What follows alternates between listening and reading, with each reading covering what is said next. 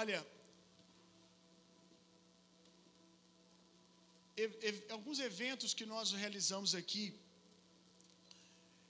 eventos são uma bênção, viu, irmão? É, eu, eu não gosto de extremos. Eu tenho uma grande resistência contra extremos.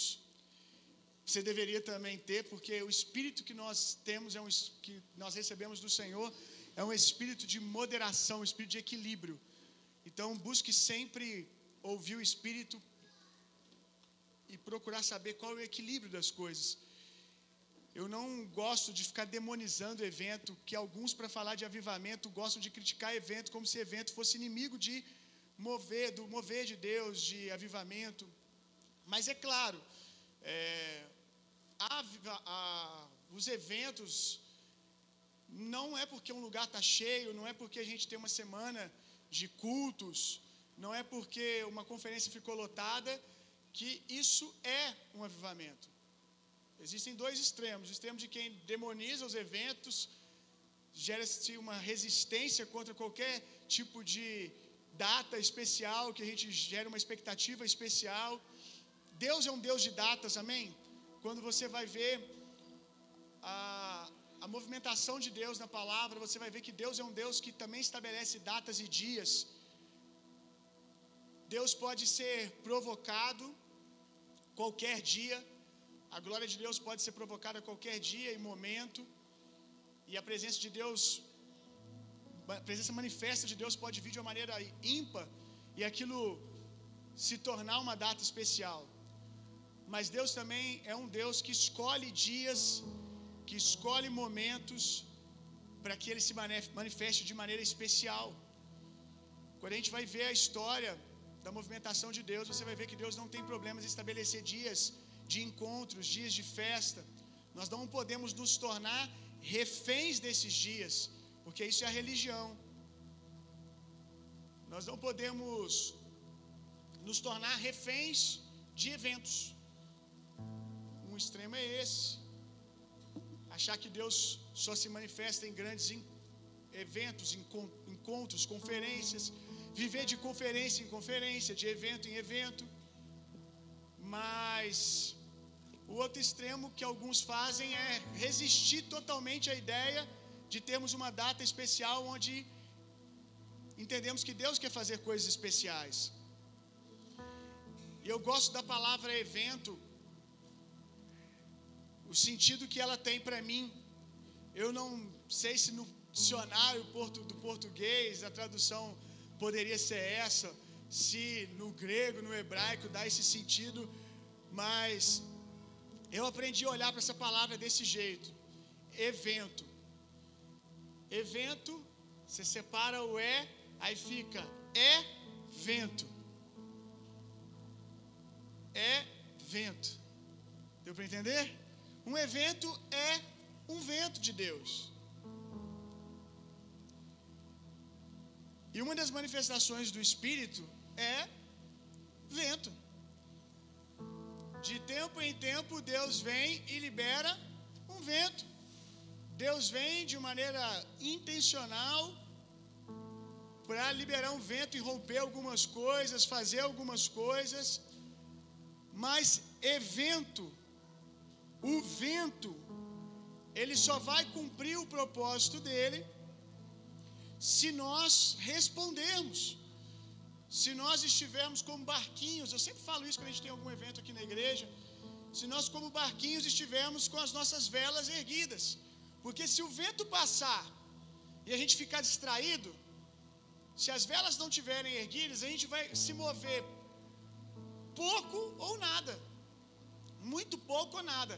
Mas se você responde a Deus, se você ergue as suas velas, você está atento, aí o evento pode fazer muito por você. Mas não o evento em si, estrutura, que não temos muita coisa diferente essa semana.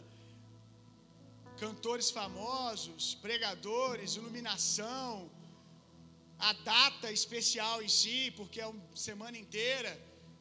Não é o evento em si, é o vento que é liberado durante o evento.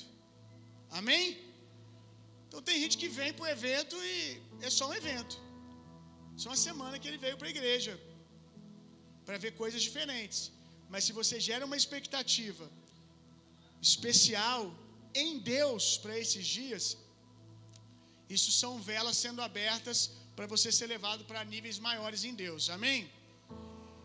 Eu falei tudo isso para falar para vocês que tem alguns eventos aqui na igreja que a gente marca mesmo. Que nasce da nossa fome de Deus. Que nasce de percebermos que a igreja precisa ouvir alguma coisa. O que, que eu estou querendo dizer com isso? Que nem todo evento que a gente marca, a gente recebeu uma visitação especial de Deus, uma revelação que Deus disse: faça esse evento porque eu quero fazer isso, isso, isso. Não. Deus designou pastores, líderes para essa casa. Vocês também, como adoradores, que às vezes a gente olha para vocês, dos sacerdotes dessa casa, e vê que vocês querem, estão com fome de viver algo e a gente organiza. A gente é o promotor do evento, a gente organiza. Ou, como eu disse, a gente, como liderança, entende que a gente está precisando de um intensivão sobre oração. Ainda mais na nossa igreja, essa coisa de semanas a gente faz porque é muita gente chegando todo mês.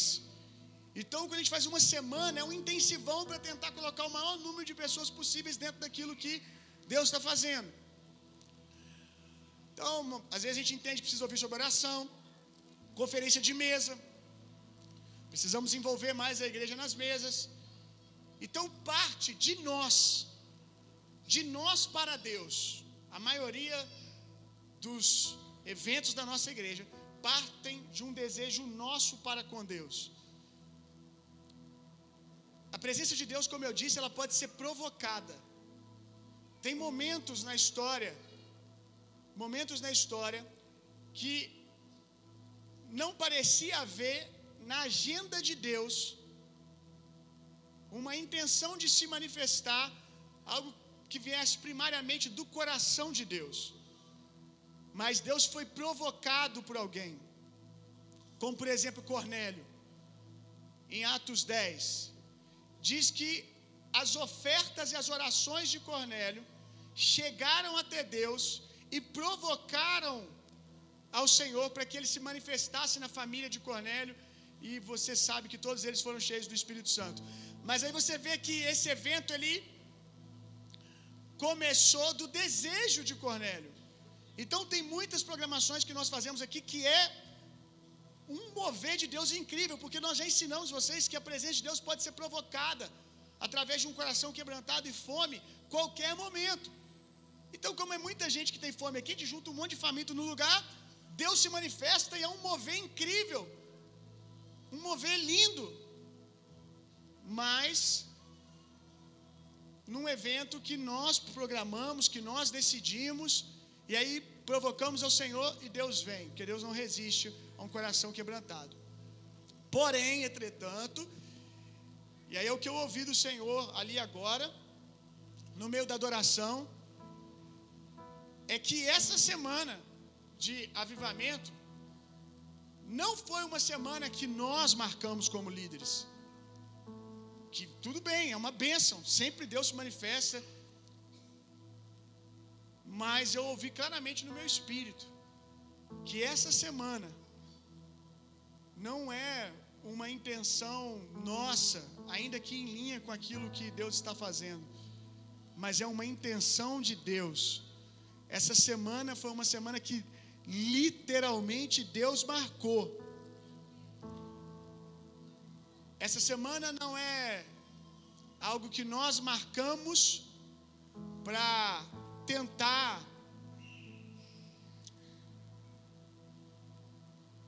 para nos adequar ao que Deus está fazendo.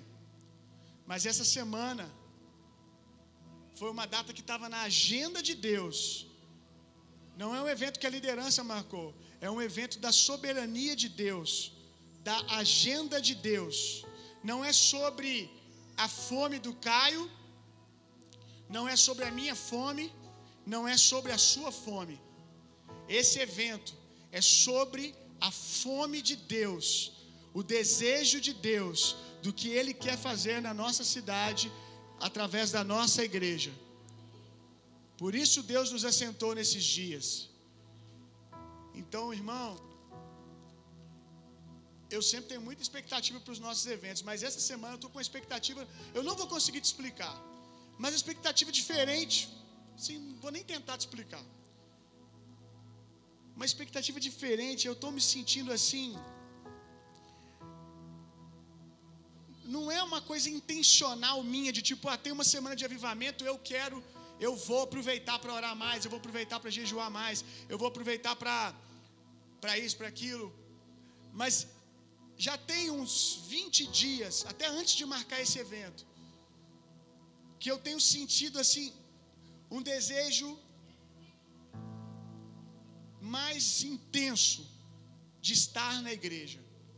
Eu amo estar na igreja, tá, irmãos? Amo mesmo. Mas eu tenho sentido muita vontade, assim, quase que uma vontade de ficar dentro da igreja o dia todo. E olha que eu tô num período da minha vida de trabalho fora da igreja, eu acho que eu estou no momento que, que eu estou com mais demandas de trabalho, assim. Com mais demandas de trabalho lá fora, no, dos meus negócios. Que eu mais teria que ficar fora da igreja, assim, ficar focado, porque tem muita coisa para me fazer. E não que eu não vá fazer essas coisas. Mas eu estava até falando com Jesus ali. É pessoal isso, tá? Não é uma regra para todo mundo fazer, não. Eu estava falando com Jesus. Jesus, eu vou essa semana então acordar 5 horas da manhã. Eu vou acordar 5 horas da manhã todos os dias. E Jesus que me conhece sabe que sono para mim é um negócio que eu, eu, rapaz, pensa um negócio que eu gosto, irmão. Eu não, não tenho tido o privilégio de dormir muito, mas isso não quer dizer que eu não goste muito. Então Jesus sabe que para mim, para me falar isso, irmão, sim, eu vou acordar 5 horas da manhã. E sem assim, eu preciso acordar, eu quero acordar porque eu preciso arrumar tempo esses dias para poder estar com Deus. É algo assim espiritual, irmãos. Eu sinto que Deus está nos atraindo, sabe? Já tem uns 20 dias que eu estou sentindo isso. Uns 20 dias que eu estou sentindo isso e eu, eu acredito que tem muito a ver com essa semana. Então vamos ver o que Deus vai fazer, amém? Vamos lá rapidinho, abre a sua Bíblia comigo lá em Levítico. Primeira palavra dessa semana. Não garanto que vai ter palavra todos os dias essa semana, assim, com um tempinho separado para isso. Ah, uma, uma coisa, irmãos, eu queria pedir duas coisas, na verdade. Uma para todos vocês e uma mais para os líderes da igreja. A primeira, para vocês, é, quem quiser, a gente vai colocar a semana a semana toda a oração acontecendo de 6 a 7. Quem quiser e puder, ok? De 6 a 7, 18, melhor dizendo para não confundir, 18 às 19. O culto começa às 19h30 a semana toda.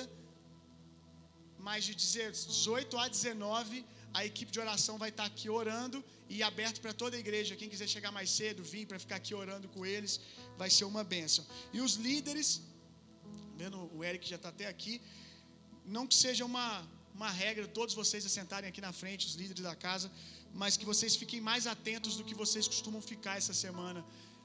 Não é nem em, em mim o que eu estou pregando, mas atento no espírito mesmo. Creio que Deus quer também, precisa também fazer algumas coisas em nós.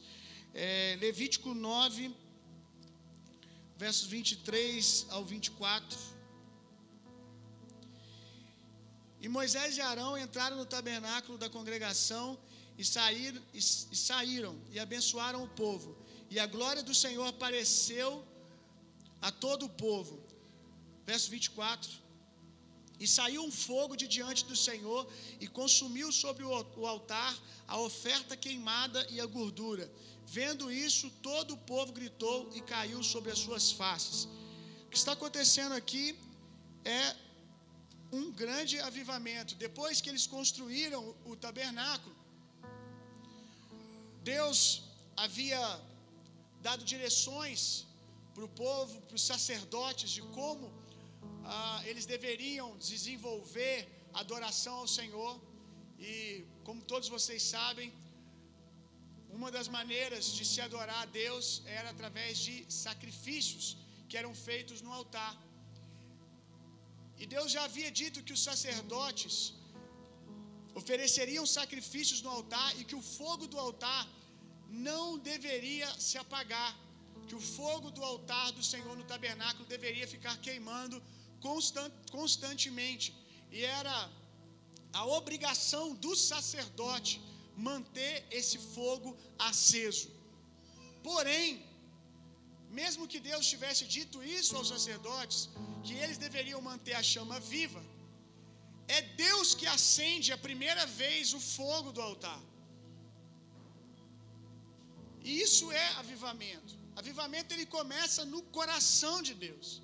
Ainda que a gente ache que começou em nós, quando nós começamos a fazer algo, quando nós começamos a responder a Deus, a provocar a Deus, já é uma resposta, porque ninguém pode fazer nada senão pelo Espírito. Já é uma resposta ao que Deus começou. Todo avivamento, ele começa do desejo de Deus, da vontade de Deus. E claro, é da vontade de Deus que mantenhamos sempre a chama viva, que andemos sempre num ambiente de glória, num ambiente de avivamento. Por que, que essa é a intenção de Deus? Porque foi Deus que começou. Atos dos Apóstolos, capítulo 2. O fogo foi aceso por Deus. Em Atos dos Apóstolos, capítulo 2, os discípulos estavam reunidos aguardando o liberado fogo de Deus. Mas depois que o fogo de Deus é liberado uma vez, agora cabe aos discípulos sejais cheios do Espírito Santo. E a Bíblia nos ensina como ser cheios do Espírito Santo. Uma vez que você recebeu o fogo de Deus, uma vez que a igreja recebeu o fogo de Deus, agora é o nosso papel manter o Espírito fluindo, manter o fogo de Deus. Por isso que eu digo que o que mais se encaixa com o que vivemos hoje, eu não quero criar uma polêmica com a palavra avivamento, mas o que mais se encaixa com o que nós vivemos hoje é um reavivamento, é uma ativação, porque o avivamento, o grande avivamento da igreja, foi quando Deus acendeu o fogo no altar a primeira vez em Atos dos Apóstolos, capítulo 2. No seu caso, quando você recebeu o Espírito Santo, batismo do Espírito Santo a primeira vez, Deus estava liberando fogo, liberando o avivamento. Então o que a gente faz é buscar ou que nos colocamos a prontidão numa semana como essa é para liberar uma ativação para que você responda a Deus, para que você comece a manter essa chama viva, para que você comece a manter esse fogo de Deus vivo. Levítico 6,13.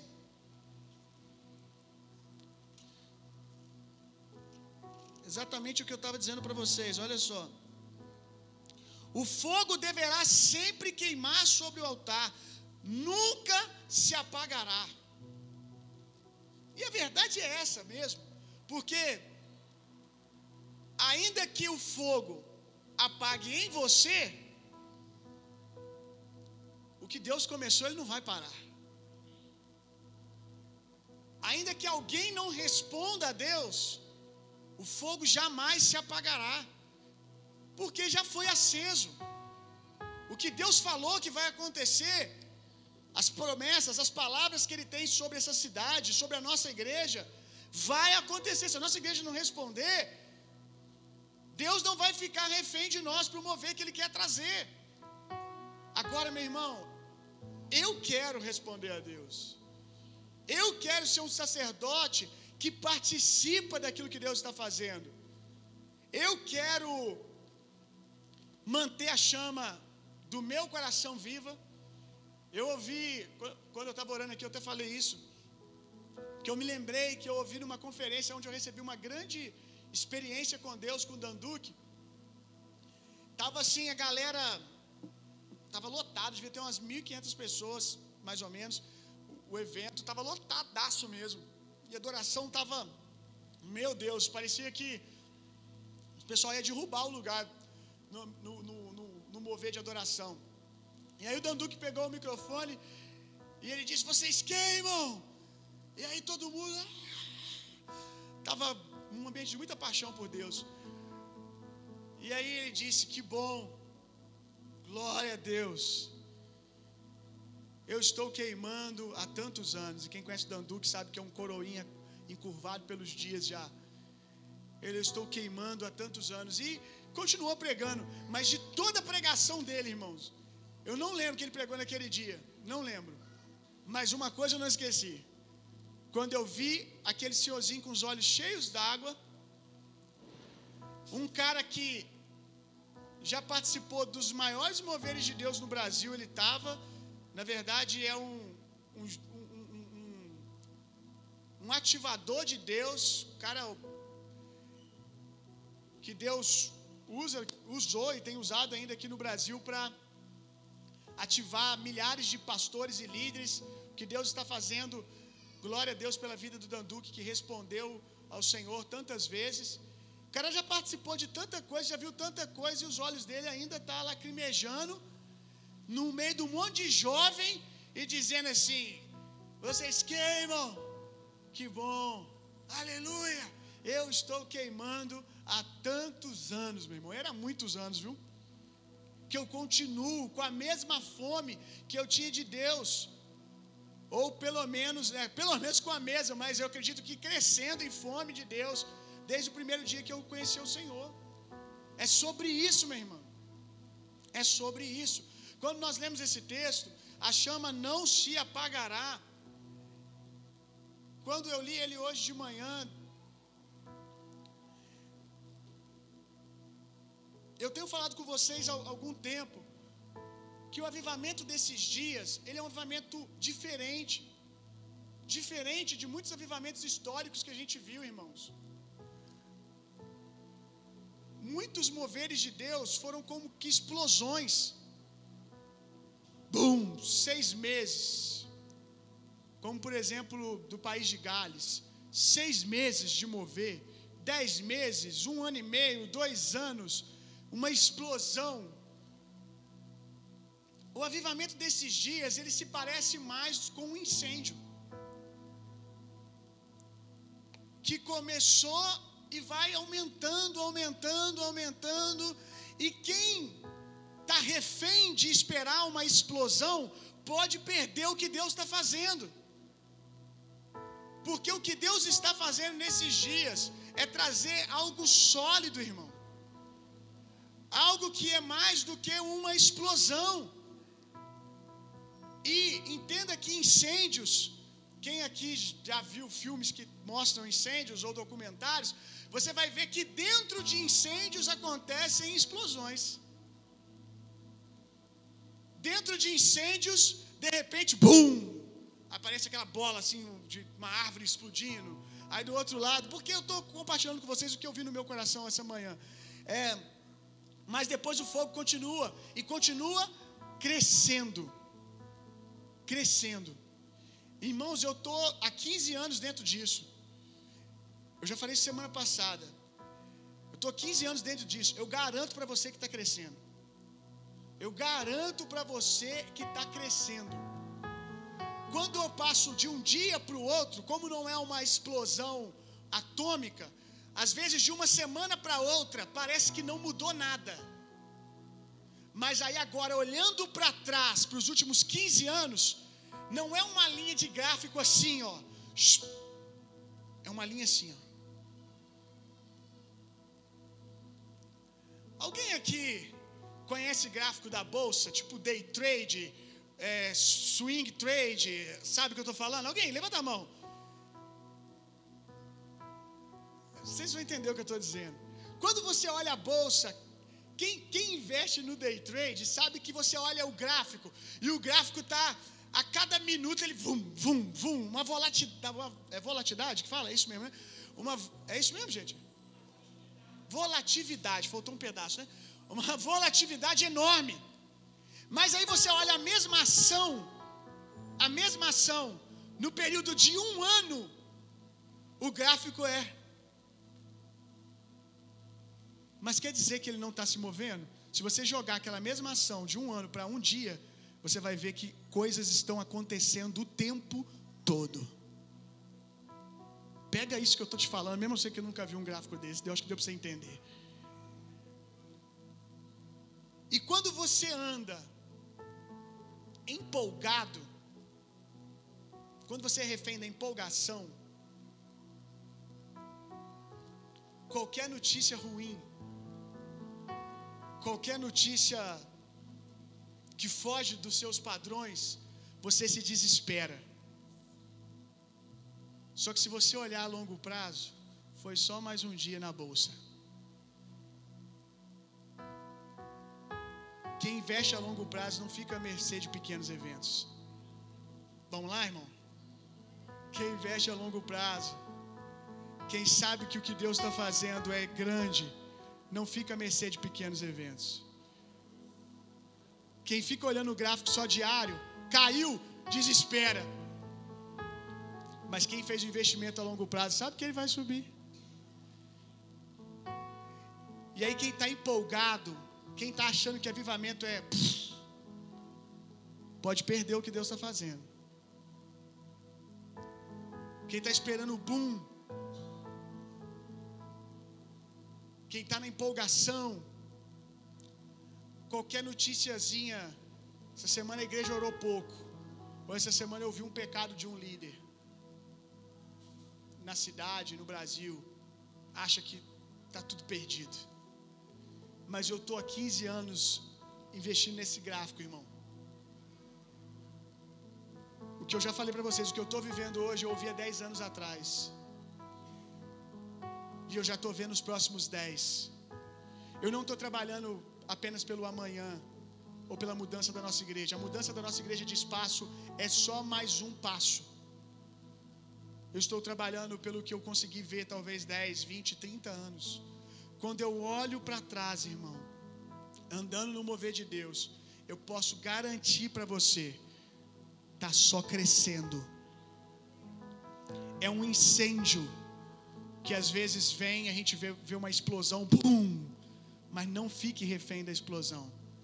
Tudo bem se depois de uma explosão continuar só um incêndio desde que ele continue crescendo, crescendo, crescendo, crescendo, crescendo. Amém, irmão? Aleluia. Uh, vamos lá.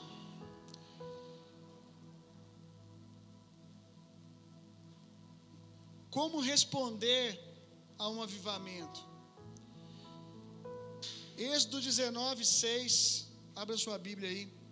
Êxodo 19, 6.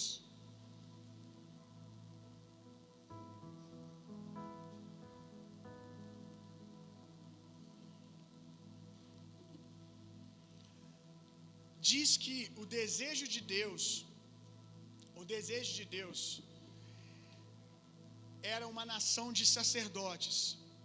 E para você que está anotando, anota aí Apocalipse 1,6 porque em Apocalipse 1,6 isso se cumpriu. O desejo de Deus era que todos os homens, por isso que a gente canta essa música, né?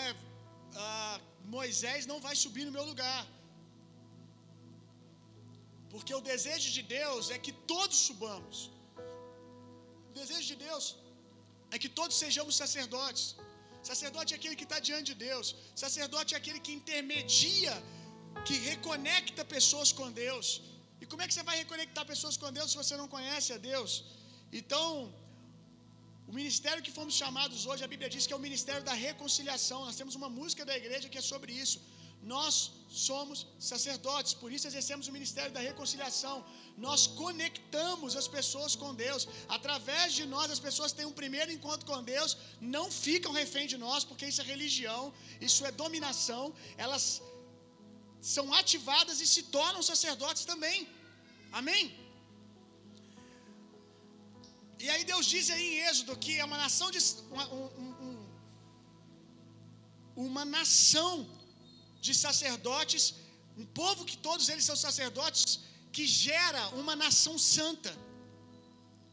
Então, o que nós queremos ver em nível de cidade, em nível de nação, o que nós queremos ver de transformação na nossa cidade, o que nós queremos ver de transformação no nosso país, o que é santidade? O que é uma nação santa? É uma nação separada, é uma cidade separada, uma cidade dedicada a Deus. Aquilo que nós queremos ver na nossa cidade passa primeiro por entendermos que todos somos sacerdotes. Porque um homem pode impactar muita gente. Um homem, ele pode, através da unção que transborda na vida dele, por associação, muita gente ser tocada, curada, ser de alguma maneira favorecida.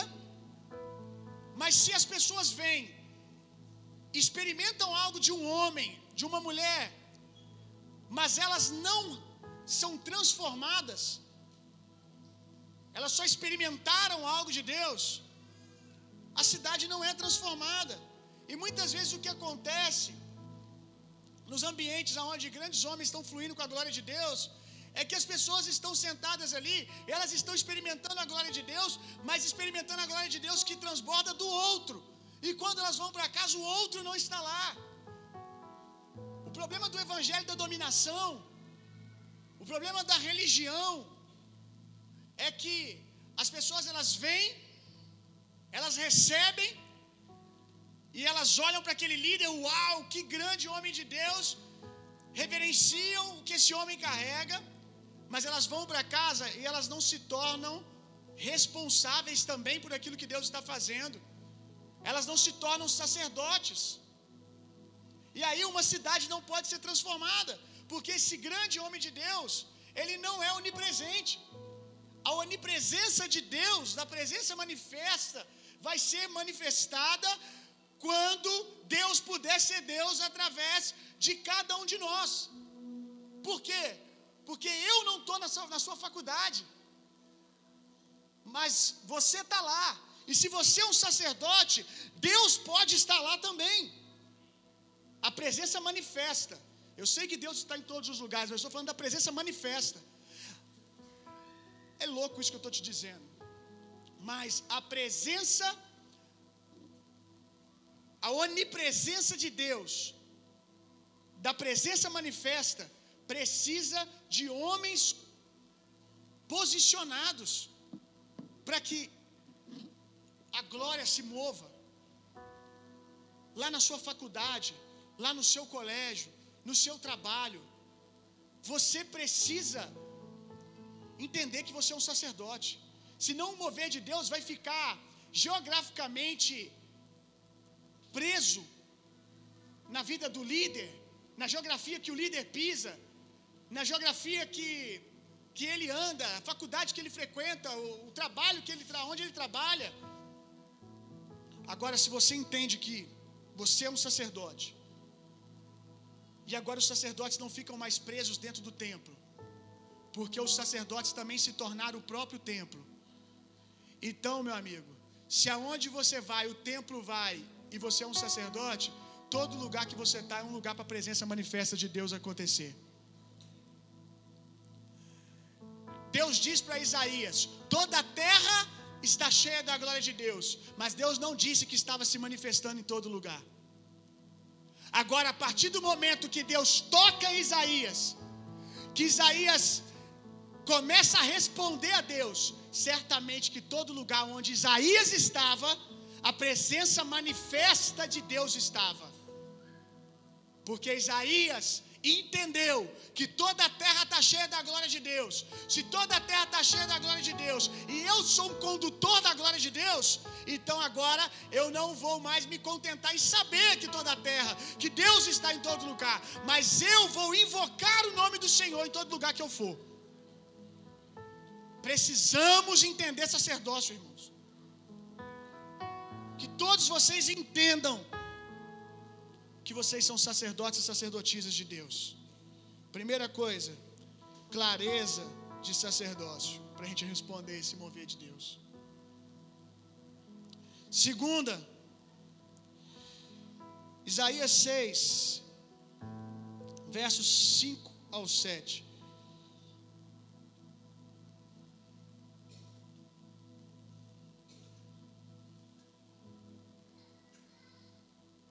Isaías 6, versos 5 ao 7.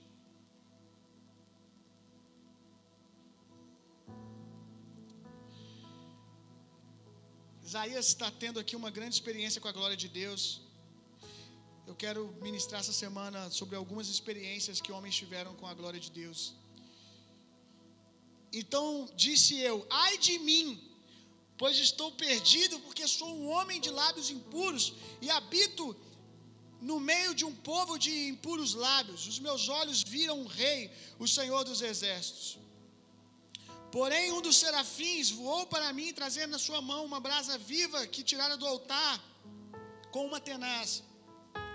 E com a brasa tocou a minha boca e disse: Eis que isto tocou os teus lábios, e a tua iniquidade foi tirada, e espiado o teu pecado. Depois disso ouvi a voz do Senhor que dizia: A quem enviarei? A quem há de ir por nós? Então disse eu: Eis-me aqui, envia-me a mim. Segunda coisa que nós precisamos, eu não quero aqui dizer que são apenas essas, amém, irmãos? Tem muitas outras maneiras de respondermos e que vamos responder ao mover de Deus, mas eu quero falar de quatro hoje. Segunda, falando o que você crê, não o que você vê. Versículos anteriores a esse, você vai ver a narrativa bíblica dizendo que os anjos estavam dizendo que toda a terra estava cheia da glória de Deus. Mas quando Isaías abriu a boca, Isaías falou daquilo que ele estava vendo. Ele estava vendo um povo de impuros lábios. E eu quero dizer para você que eu sei que nós estamos em um mundo caído. Eu sei que há muitas coisas que os nossos olhos veem que parecem dizer para nós que não existe um avivamento, parecem dizer para nós que a terra foi abandonada, de que esse mundo não tem jeito, ou pelo menos que essa geração não tem como Deus fazer nada, porque não há quem busque a Deus. Mas eu quero te dizer que os seus olhos naturais mentem e pregam peças para você.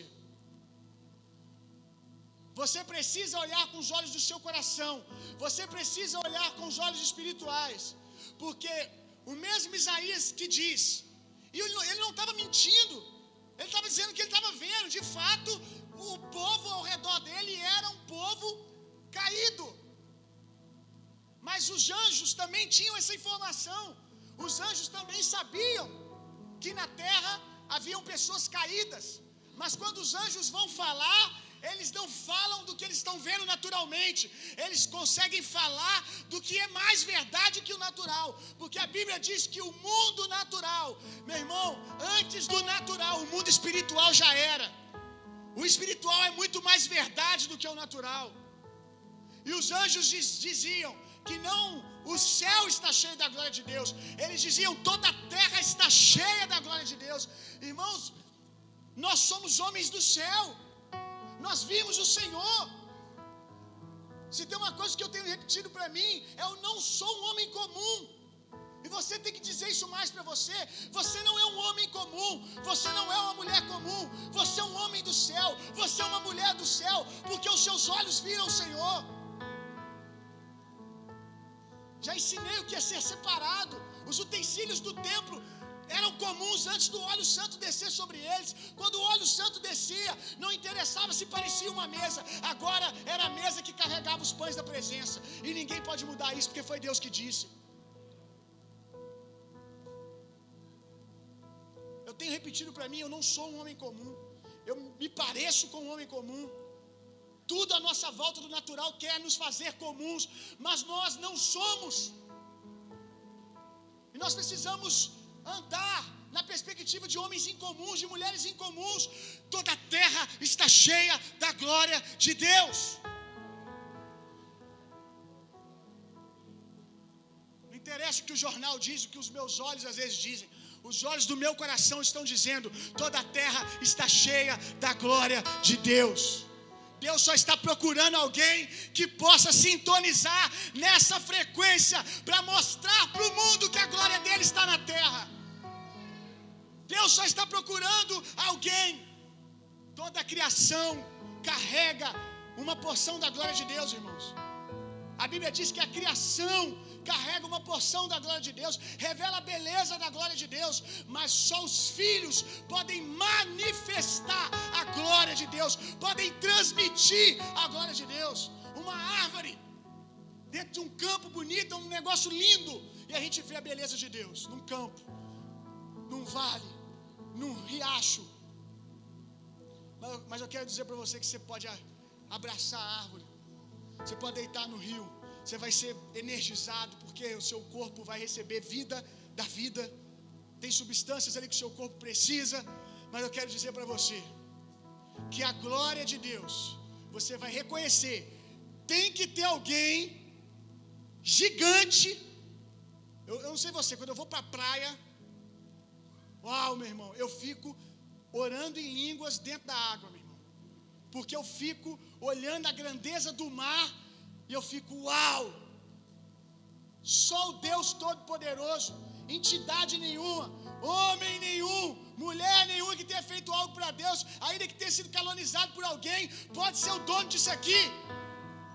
Só um ser poderoso, sublime, poderia criar algo assim. Mas irmãos, se eu ficar ali, eu vou no máximo reconhecer que a glória está ali. Mas ninguém vai receber a glória de Deus do mar, de ser transformado, de ser curado, tocado, de ter uma experiência pessoal com Deus, porque essas coisas revelam, mas quem manifesta são os filhos, mas são os filhos que entendem que toda a terra está cheia da glória de Deus, que deixam de ser profetas do caos para ser profetas do céu para a terra. Você acha que eu não estou vendo, irmão? O que os outros profetas veem? Eu não preciso de uma, uma grande unção para ver o caos que o mundo se encontra. Eu preciso de uma grande unção para poder, mesmo os meus olhos vendo o caos, ver a glória do Senhor. Toda a terra está cheia da glória de Deus. Isaías recebe uma brasa viva nos seus lábios. Irmãos, eu preciso, depois de ter um encontro com Deus, sair com essa revelação que toda a terra está cheia da glória de Deus. Se a gente quiser responder ao Senhor nesses dias, nós temos que falar mais do que o Espírito está vendo, do que o que a carne está vendo. Falando o que crê, não o que eu vejo. Falando o que eu creio, falando o que eu quero viver. Se palavras constroem mundos, que mundo que nós vamos construir? Deus está perguntando o que você, o que os seus olhos espirituais veem. Ei, profeta, o que os seus olhos veem? Uma vara de amendoeira, viste bem, eu velo para cumprir a minha palavra. E eu te pergunto, o que você está vendo? Pois aquilo que você falar que você está vendo é aquilo que Deus vai fazer. Se você diz, ou vejo pessoas sendo curadas, Deus vai dizer, viste bem, porque eu velo para cumprir a minha palavra. Se você vê famílias restauradas, Deus vai dizer: Viste bem, porque eu velo para cumprir a minha palavra. O que sair da sua boca em linha com a minha palavra, eu vou fazer. O problema é que quando Deus pergunta que os crentes estão vendo, ou boquinha de gamela, boquinha de bueiro que a gente tem às vezes, irmãos. Misericórdia. Estou me incluindo nisso começa a falar, Deus está perguntando, e a gente começa a falar. E aí não é Deus que diz, viste bem. Talvez seja o diabo que diz, viste bem. Eu também estou aqui para cumprir as suas palavras. Forte, né? Palavras são matéria-prima. Você decide para quem você vai criar matéria-prima. Você decide para quem você vai trabalhar, irmão. Você decide para quem você para quem você vai trabalhar, com quem você vai cooperar. Nenhuma das suas palavras serão desperdiçadas. Só serão usadas por pessoas diferentes. Vamos lá? Nenhuma das suas palavras serão desperdiçadas, irmãos. O mundo espiritual sabe que o peso que uma palavra tem. A flecha lançada, a palavra dita, não volta, irmão antes que cumpra o propósito, que alcance o seu alvo. Então, quando você diz, alguém vai usar o que você está dizendo. Então vamos dizer certo. Vamos dizer o que Deus está esperando que a gente diga. Terceiro,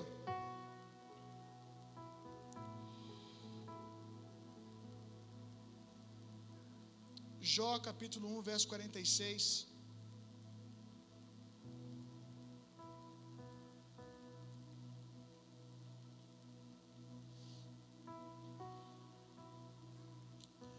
Primeiro foi falando que nós cremos e não o que nós vemos. Vai ficar um pouco confuso. Vou tentar ser didático. O que eu falei agora anteriormente foi falando o que nós cremos, não o que nós vemos. Mas lembrando que eu estava falando sobre o que nós vemos com os nossos olhos naturais. Porque o tópico agora é falando do que temos visto. Porque depois que a gente começa a falar certo, se nós comemos do fruto dos nossos lábios, se as nossas palavras constroem mundos, quando nós começamos a falar certo, sinais acompanham aqueles que creem. E aí, nós também vamos começar a ver com esses olhos naturais, porque quem é dessa casa aqui sabe o que eu estou dizendo. Nós não estamos mais no campo apenas da palavra profética, tendo que viver somente com os olhos naturais fechados cerrados, como eu não posso abrir meu olho, porque só tem causa à minha volta. Não. Vou ficar com meu olho fechado aqui, só olhando com meu coração, porque não tem nada de bom à minha volta para ver. Não, não, não, não. Se você chegou agora, talvez em algum momento nessa jornada foi assim. Mas agora não. Os nossos olhos também têm visto a glória do Senhor. Os nossos olhos também têm visto testemunhos que são provas. Testemunha é uma prova viva. Os nossos olhos têm visto testemunhos de que Deus está presente no nosso meio. Nós não estamos sobrevivendo apenas de palavras proféticas, mas de testemunhos. Isso é muito lindo, esse estágio, irmão. Quando a gente tem testemunhos, a palavra profética, uh, isso aqui me veio claro no meu coração agora. A palavra profética é como que Deus puxando você. Vamos lá. É como que Deus mostrando o futuro, mostrando o futuro e puxando você. Mas quando as palavras, algumas começam a se cumprir, aí nós entramos no outro nível. Até o momento que a gente não está vendo nenhum resultado, palavra profética puxando. Mas quando eu chego na fase do testemunho, é uma plataforma me catapultando, porque eu já tenho coisas sobre os meus pés que se cumpriram. Quantos estão entendendo isso aqui? Ficou clara a imagem? Então eu venho sendo puxado, mas chega aqui, não quer dizer que eu não tenho coisas ainda me puxando, porque nós temos e sempre teremos Deus liberando palavras sobre o que Ele quer fazer no futuro, mas aí a velocidade aumenta, porque eu não tenho só uma força me puxando, eu tenho uma força embaixo me impulsionando. Aí é impulso e atração, meu irmão. Uau, pega isso. É impulso e atração. É olhar o que Deus quer fazer, mas poder olhar para o agora e dizer: Ele faz mesmo. Ele faz mesmo, porque eu já vi, os meus olhos já têm visto o mover de Deus, eu já tenho visto cura, eu já tenho visto milagres. A manutenção do fogo de Deus é assim, irmão. Deus vem e acende. Deus escolheu essa casa. Deus nos escolheu na sua graça e misericórdia. E agora eu estou ensinando você aqui, coisas que eu já falei mil vezes, mas de um jeito mais organizado, talvez dentro dessa temática, a responder a Deus.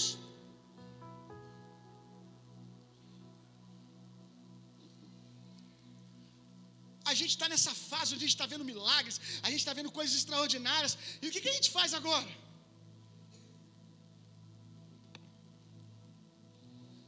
A Bíblia diz que testemunho carrega o poder da profecia, o espírito da profecia, meu irmão. O que, nós vamos fazer agora? Nós vamos testemunhar. A gente não precisa mais, irmãos, que as pessoas acreditem só no que a gente carrega, não. A gente pode dizer: olha, você mesmo, veja, deixa eu chamar Fulano aqui, deixa eu chamar Ciclano aqui. Se você quiser um testemunho sobre generosidade, eu te falo 30 pessoas aqui para você procurar que viveu um milagre com relação a isso.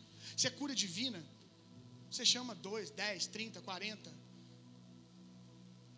Nós já temos visto. E aí, é o que nós lemos em João 1,46, que eu pedi para você abrir no livro. Vamos lá.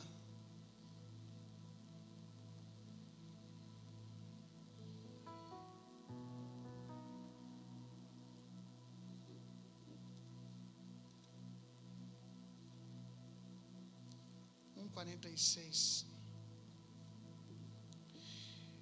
Então lhe disse Natanael: Pode haver coisa boa vindo de Nazaré?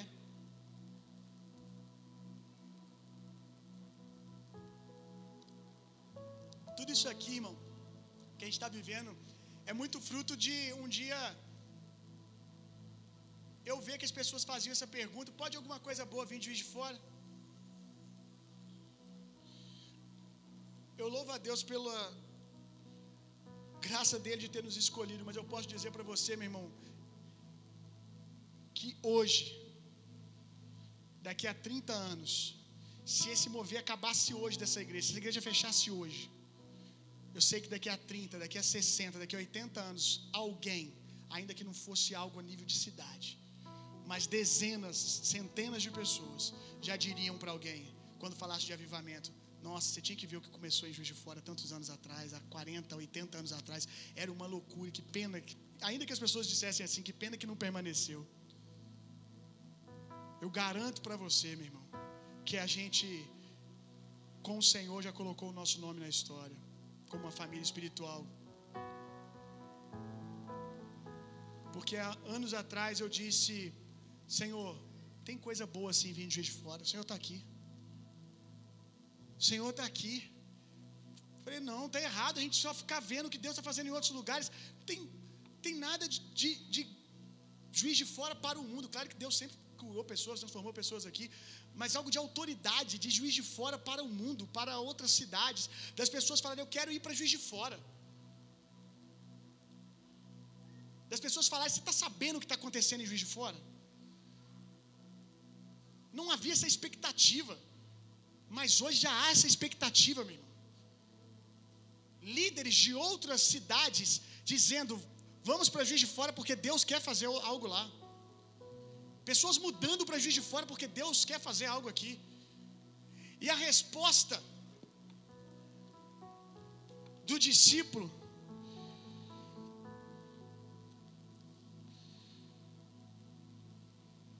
Só olhando as horas aqui, irmãos. A resposta do discípulo é: Felipe diz: Vem e vê. Nós precisamos liberar isso, meu irmão. Vem e vê. Pastor, você acha que assim, nós deveríamos falar do que Deus está fazendo? Desde que você fale que Deus está fazendo, fale à vontade, irmão. Só não fale que eu, você estamos fazendo. Diga que você está cooperando, que você está participando com algo lindo que Deus está fazendo num lugar. Não dizer é roubar a glória de Deus. Dizer eu estou fazendo é roubar a glória de Deus. Agora, não dizer também é roubar a glória de Deus. Porque quando você não diz, você não dá a oportunidade das pessoas dizer glória a Deus, aleluia, que lindo.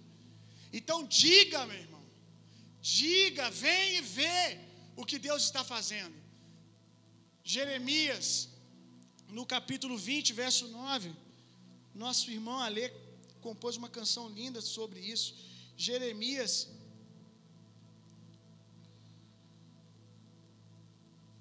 verso capítulo 20, verso 9.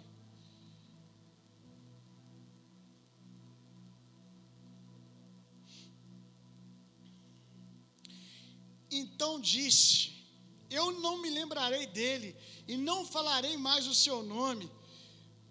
Mas isso foi no meu coração como fogo, fogo ardente encerrado nos meus ossos, que, que o profeta está dizendo? Eu até tentei me calar, mas não dá para segurar o fogo que está no meu coração, está entranhado nos meus ossos. Quando eu vejo, eu já estou cantando. Quando eu vejo, eu já estou orando. E é esse fogo que tem me sustentado em dias difíceis, meus irmãos. Porque tem dia que a minha alma não quer orar. Tem dia que o plano da minha alma é fugir.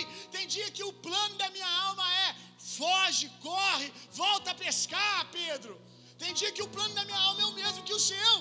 Vou fugir, não vou me comprometer com isso. Vai Moisés, vai outra pessoa. Mas quando eu vejo, eu me encontro no mesmo lugar, irmão.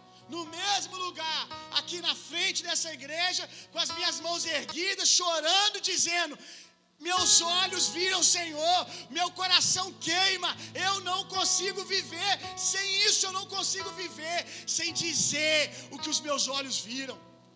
Não dá para viver sem aquilo que o Senhor tem me dito, sem liberar aquilo que o Senhor tem me dito. E eu oro para que você viva isso, meu irmão, para que você encontre um prazer profundo em liberar nos seus lábios o fogo do teu coração. Que você seja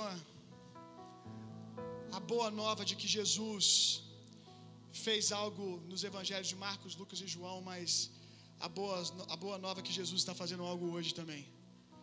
Amém. Diga, meu irmão, diga com satisfação, com prazer, que no evangelho que você está vivendo, as pessoas são curadas, as pessoas são libertas, as pessoas são salvas, elas são batizadas no Espírito Santo. Que você tem visto pessoas viverem experiências sobrenaturais com Deus, que você tem visto as pessoas repartirem os seus, os seus bens para poder compartilhar na vida do outro, que você tem visto pessoas serem curadas de doenças incuráveis, porque quanto mais nós dizemos, mais nós provocamos níveis maiores, meu irmão. Como eu disse algum tempo atrás, a maneira que nós recebemos a última manifestação, a última onda da glória de Deus, vai dizer se nós vamos receber a próxima. Para a gente terminar, Levítico, finalmente, Levíticos 6, 10. Volta lá em Levítico.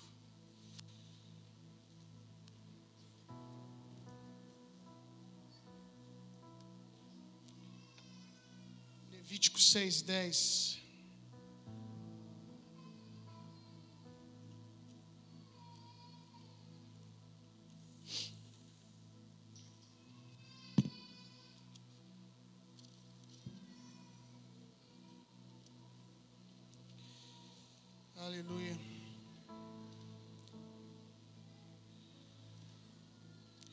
o sacerdote vestirá sua veste de linho e os seus calções de linho. Ele colocará sobre a sua carne e levantará as cinzas que o fogo consumiu com a oferta queimada sobre o altar, e ele colocará, colocará, colocará ao lado do altar. O que, que Deus está dizendo aqui para os sacerdotes? que depois que o fogo queimasse o sacrifício, era para eles recolher as cinzas e tirar do altar. O que significa as cinzas? O que Deus fez ontem, ou o que Deus fez há um minuto atrás.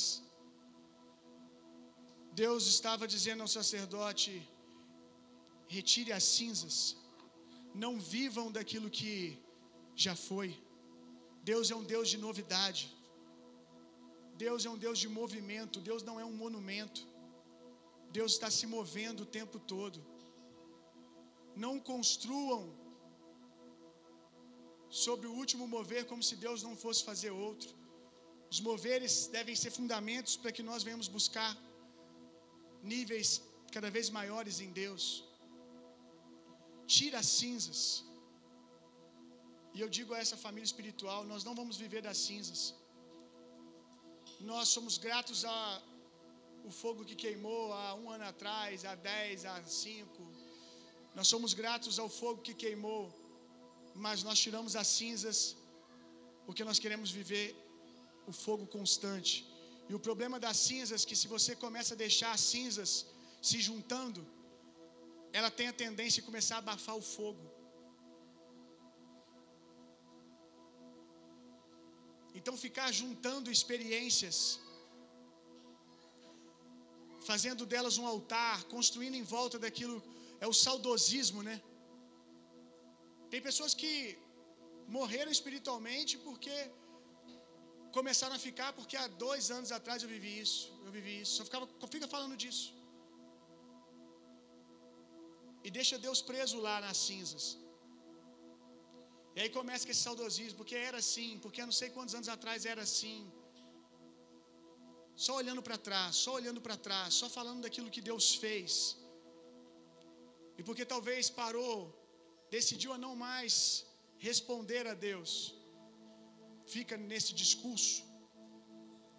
E de repente começa a morrer espiritualmente porque fica preso no que Deus fez há 20 anos atrás e se torna um contador de histórias.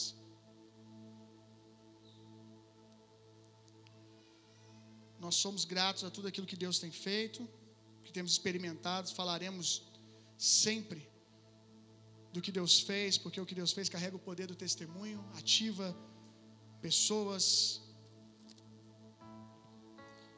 enche o coração de pessoas ao nosso redor de fé mas não como se isso fosse um evento isolado. Não. Era só um nível do fogo. O que Deus fez, lindo, maravilhoso. Mas o fogo continua crescendo. Nós continuamos dentro do fogo de Deus, dentro da glória de Deus. Se coloca de pé no seu lugar.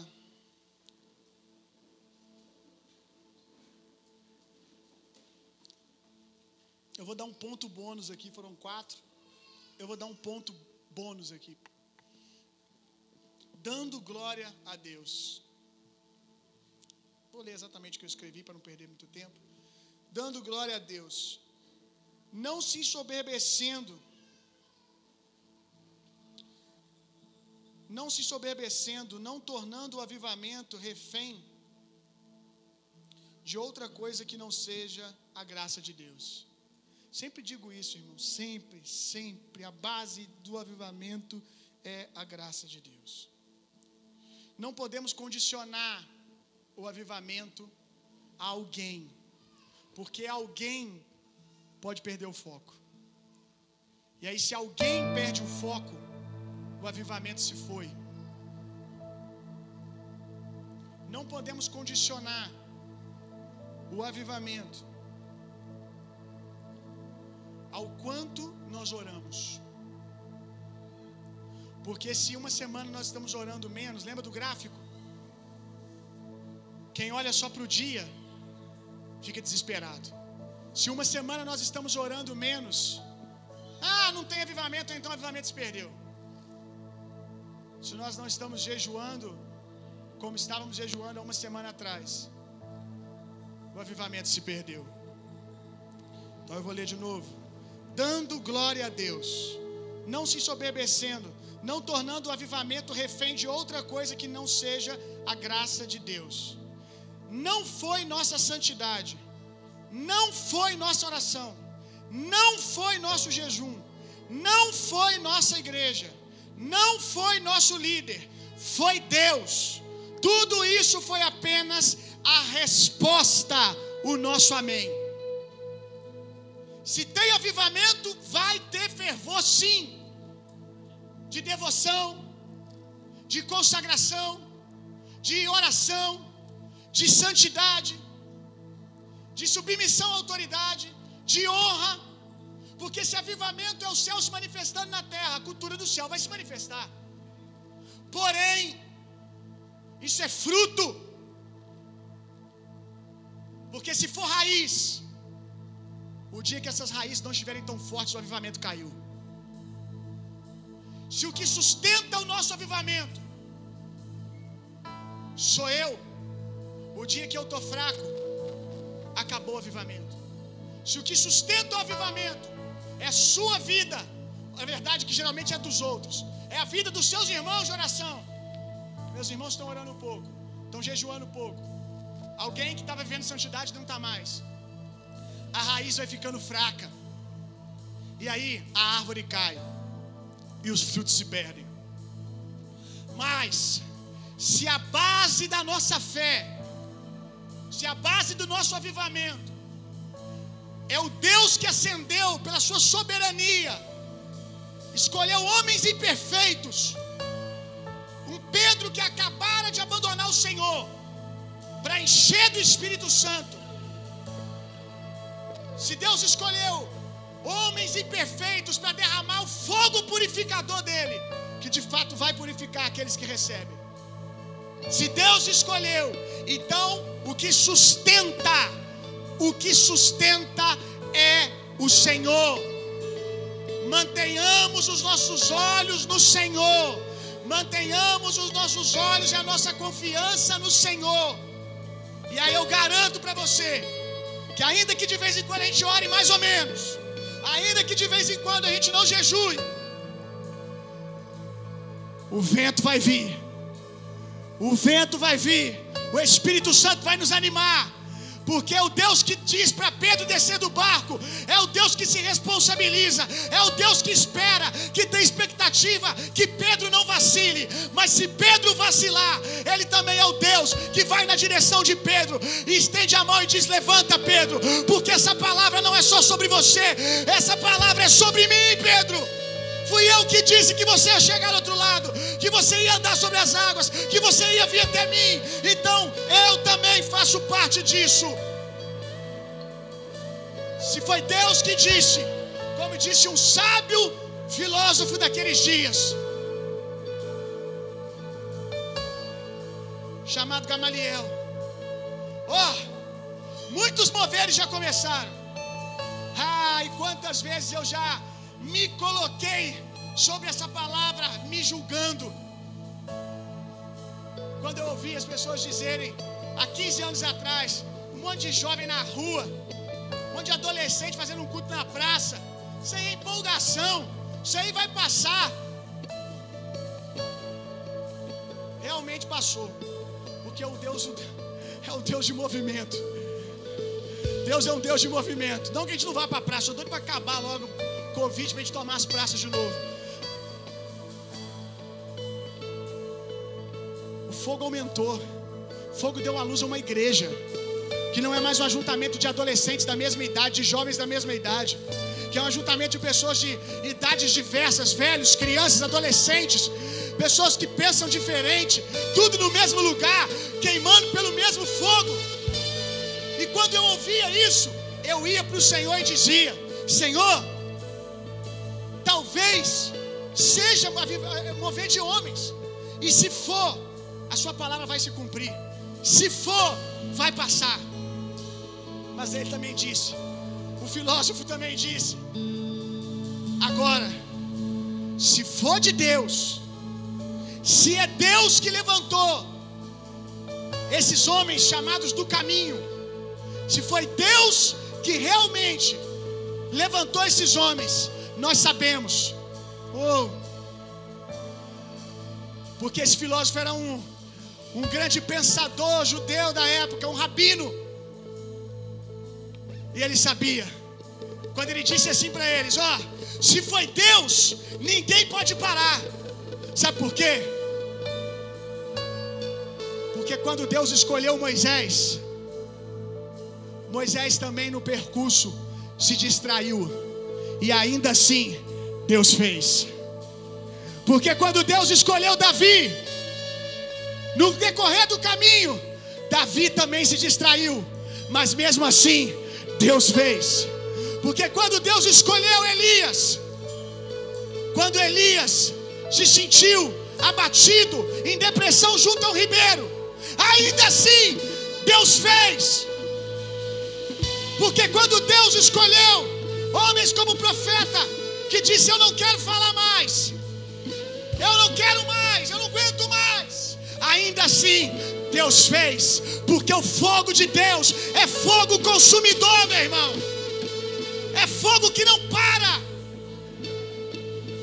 Se vai ser através de mim, que seja, através de você, que seja, mas se não for, nada vai parar, porque o que Deus começou, Ele vai terminar. Ele vai terminar. Nada pode parar o que Deus está fazendo nesses dias, meu irmão. Oh, Espírito Santo, eis-nos aqui,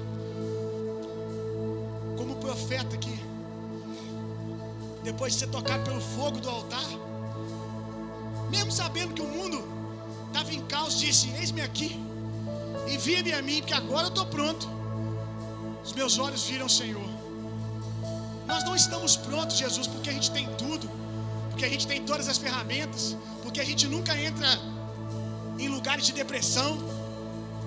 A gente não está pronto porque a gente nunca entra em lugares de depressão. Porque não foi isso que sustentou Elias? A gente não está pronto porque a gente nunca deixa de adorar um dia. Porque Davi também deixou um dia de adorar. Não só de adorar, mas decidiu ficar na janela quando deveria estar lá na frente de batalha. Então também nós não estamos prontos porque a gente trabalha, Caio, e nunca erra. Sabe? Continuamente, nunca paramos de trabalhar um dia. Porque Davi um dia não quis ir para a batalha, mas quis ficar na janela. E mesmo assim, Deus fez. Aleluia.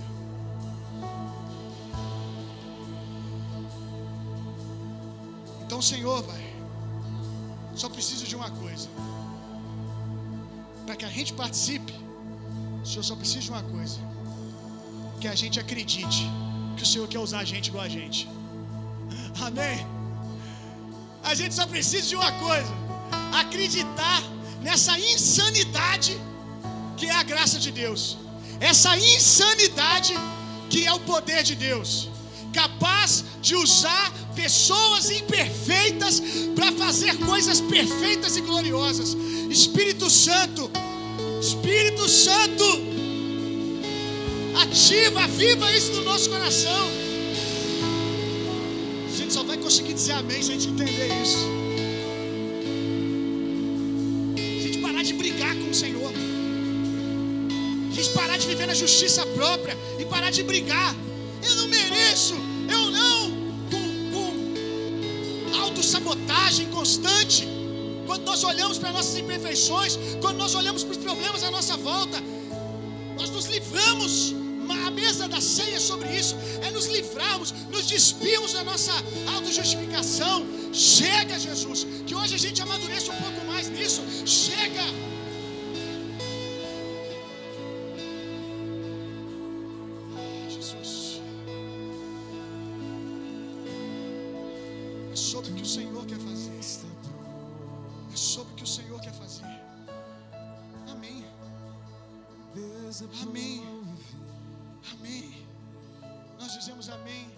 Mesa da ceia.